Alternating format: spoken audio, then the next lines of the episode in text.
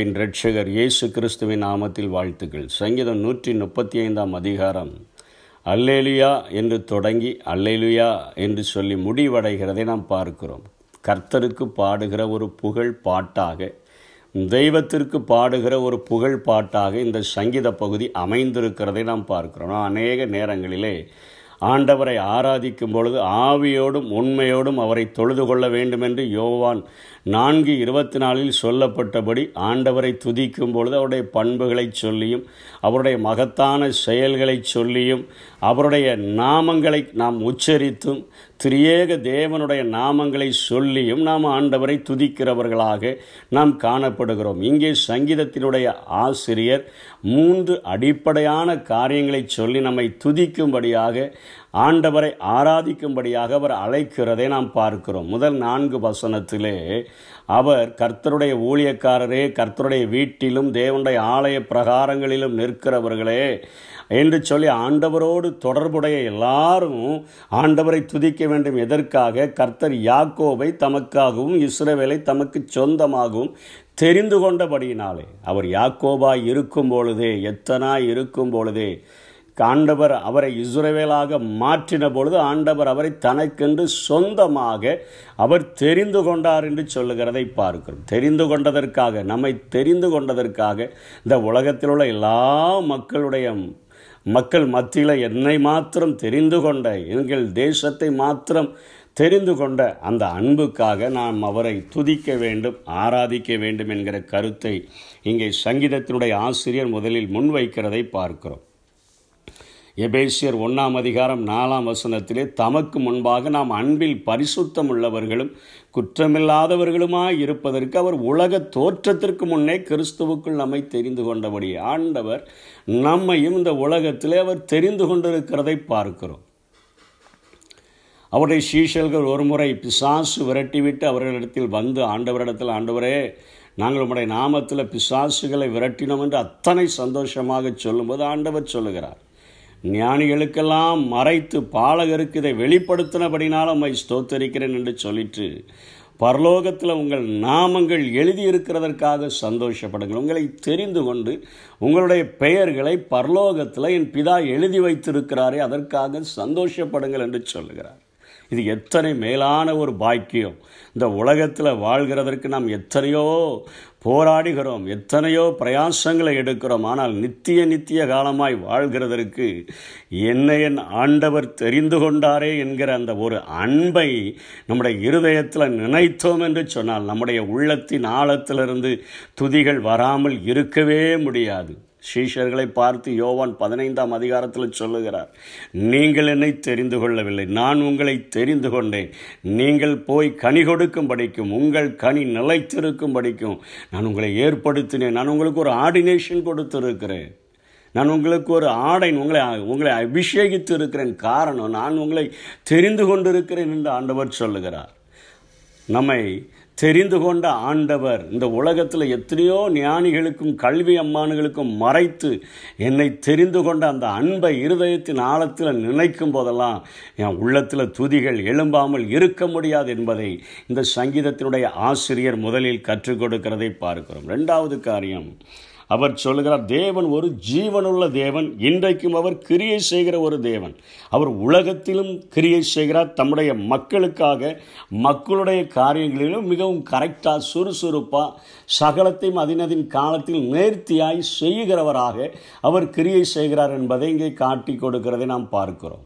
ஐந்தாம் வசனத்திலே ஆறாம் வசனத்திலே சொல்லுகிறார் வானத்திலும் பூமியிலும் சமுத்திரத்திலும் எல்லா ஆழங்களிலும் கர்த்தர் தமக்கு சித்தமானவைகளை எல்லாம் செய்கிறார் என்று சொல்லி பார்க்கிறோம். சங்கீதம் நூற்றி பதினைந்து மூணிலே நம்முடைய தேவன் பரலோகத்தில் இருக்கிறார் தமக்கு சித்தமான யாவற்றையும் செய்கிறார் என்று பார்க்கிறோம்.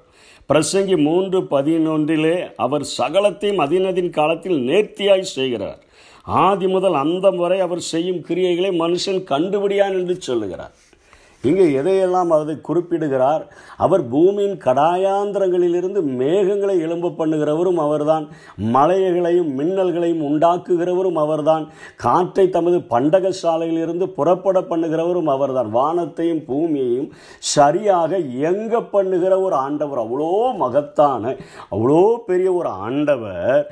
அவர் எகிப்திலே மனுஷனுடைய தலை பிள்ளைகளையும் மிருகத்தின் தலையீற்றுகளையும் அடித்தார். காரணம் என்ன?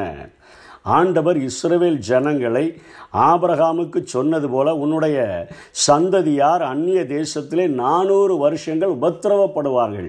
அதற்கு பின்பாக நான் அவர்களை மிகுந்த பொருளோடு கூட இந்த தேசத்துக்கு காணான் தேசத்துக்கு நான் கொண்டு வருவேன் என்று வாக்கு பண்ணினாரே. அவர்கள் இந்த இருளோட இந்த அந்தகாரத்தோடு எங்கள் வாழ்க்கை முடிஞ்சிருச்சின்னு சொல்லும் பொழுது அநேக அற்புத அடையாளங்களை எகிப்திலே செய்து பார்வோனின் மேலும் அவனுடைய எல்லா ஊழியக்காரர்கள் மேலும் அடையாளங்களையும் அற்புதங்களையும் அனுப்பி ஓங்கிய புயத்தினாலும் பலத்த கரத்தினாலும் அவர்களை வெளியே கொண்டு வந்து அநேக ஜாதிகளை அடித்து பலத்த ராஜாக்களை எல்லாம் கொன்று எமோரியரின் ராஜாவாகிய சீகோன் பாசானின் ராஜாவாகிய ஓகை கானானின் சகல ராஜ்யத்தையும் அழித்து அந்த தேசத்தை தம்முடைய ஜனத்திற்கு சொந்தமாக கொடுத்தாரே வாழ்வழித்தாரே வாழ்கிறதற்கு ஒரு இடத்தை கொடுத்தாரே. அதற்காக இருதயத்தின் ஆழத்திலிருந்து நான் நன்றி செலுத்த கடமைப்பட்டிருக்கிறேன். அந்தகார இருளில் இருந்து என்னை ஆச்சரியமான ஒளி நடத்திற்கு. அடிமைத்தன சாத்தானின் அடிமைத்தன வாழ்விலிருந்து என்னை கூக்குரலிலிருந்து மீட்டெடுத்து என்னுடைய நாவிலும் ஒரு துதியை தந்தாரே. அவருடைய அன்பின் ராஜ்யத்திற்கு அந்தகார இருளில் நின்று என்னை மீட்டெடுத்து அன்பின் ராஜ்யத்திற்குள்ளாக அவருடைய ராஜ்யத்திற்குள்ளாக என்னை உட்படுத்தினாரே. இதை நினைக்கும் போது நான் எப்படி துதி இருக்க முடியும். வானத்திலும் பூமியிலும் சகல கிரியைகளையும் செய்கிற அவ்வளோ பெரிய ஆண்டவர் என் மேலையும் அக்கறை வச்சு என்னையும் தெரிந்து கொண்டு என்னையும் பாதுகாத்து என்னையும் மீட்டெடுத்து எனக்கென்று இவ்வளோ பெரிய காரியங்களை செய்கிறாரு அவரை நான் துதிக்காமல் எப்படி இருக்க முடியும் என்று ரெண்டாவது காரியத்தை சொல்லுகிறார். பதினான்காம் வசனத்தில் கர்த்தர் தம்முடைய ஜனத்தின் நியாயத்தை விசாரித்து தம்முடைய ஊழியக்காரன் மேல் பரிதாபப்படுவார். கர்த்தர் தம்முடைய ஜனத்தின் நியாயம் அவர்கள் நியாயத்தோடு வாழும் பொழுது இந்த பூமியில் அநியாயம்தான் இருக்கிறபடினால நியாயம் எடுபட்டு போனபடினாலே இங்கே படுகிற பத்திரவங்கள் வேதனைகள் பாடுகள் அவர்களின் மத்தியில் ஆண்டவர் அவர்களுக்காக பரிதாபப்படக்கூடிய ஒரு ஆண்டவராக இருக்கிறார். அன்றைக்கி மனுஷன் மற்ற மனிதர்கள் தன்னை தன்னை மேல் பரிதாபப்படுகிறதற்காக எத்தனையோ காரியங்களை சொல்லுகிறான். கண்ணீர் வடிக்கிறான் தன்னுடைய இருதயத்தை தெளி தெரியப்படுத்துகிறான் தன்னை இவ்வளோ பெரிய பிரச்சனைகளில் மாட்டிக்கொண்ட யார் எனக்கு உதவி செய்வானிலாம் சொல்லி மனிதர்களுடைய பரிதாபத்தை நாடி அலைகிற இந்த நாட்களிலே தேவ வசனம் சொல்லுகிறது ஆண்டோடைய வசனம் சொல்லுகிறது. தம்முடைய ஊழியக்காரர்களின் மேலே ஒரு சிறிய காரியமோ பெரிய காரியமோ ஆண்டவருக்காக செய் செய்கிற ஒரு ஊழியனின் மேலே ஆண்டவர் பரிதாபப்படக்கூடியவராக இருக்கிறார் இம்மையிலும் அவனுக்காக பரிதாபப்பட்டு அவனுடைய வாழ்க்கையை அவர் ஆசீர்வதிக்கிற ஆண்டவர். அவனுடைய வாழ்க்கையை ஒரு கிள்ளுக்கீரையை போல அழித்து விட முடியாது. அத்தனை பாதுகாப்பை கொடுத்து அத்தனையாய் பயன்படுத்துகிற ஒரு ஆண்டவர் அவர் விட்டு கொடுக்காமல் அவனுடைய வாழ்க்கையில் உபத்திரவங்கள் பாடுகள் வர முடியாதபடி அருகில் இருந்து அவனை பாதுகாக்கிற ஒரு ஆண்டவர். மறுமையிலும் அவன் செய்த கிரியைகளுக்கு தக்க பலனை அவர் அளிக்கக்கூடியவராக இருக்கிறார். அவன் இந்த பூமியில் இருக்கும்போது பொன் வெள்ளி கல் விலையேறப்பெற்ற அவர் கற்களால் மரம் கட்டைகள் கல்லுகள் இவைகளால் வீடுகளை கட்டும் பொழுது அக்கினி பரிசோதிக்குமே. அது நிலைத்திருந்தால் அவன் கூலியை பெறுவான். நிலைத்திரா விட்டு வெந்து போனாலும் கூட அவன் ரட்சிக்கப்படுவான். அவன் செய்கிற கிரியைகள் எல்லா கிரியைகளுக்கும் நான் அவனுக்கு பலனளிப்பேன். அவன் அவனுக்காக நான் பரிதாபப்படுவேன் என்று சொல்லி ஆண்டவர் மூன்று ஆழமான அன்பு அவருடைய அன்பை வெளிப்படுத்தக்கூடிய இந்த கிரியைகளுக்காக ஆண்டவரை துதிக்கும்படியாய் சொல்லிவிட்டு சொல்லுகிறார். இஸ்ரவேல் குடும்பத்தாரே ஆரோன் குடும்பத்தாரே லேவி குடும்பத்தாரே இஸ்ரவேல் குடும்பம் எல்லா கோத்திரங்களையும் குறிக்கிறது. கர்த்தரை ஸ்தோத்தரியுங்கள். ஆரோன் லேவி குடும்பத்தில் சேர்ந்தவர் தான் அவருடைய ஊழியங்களை செய்த அந்த ஊழியக்காரர்கள் எல்லாரும் அவரை துதியுங்க.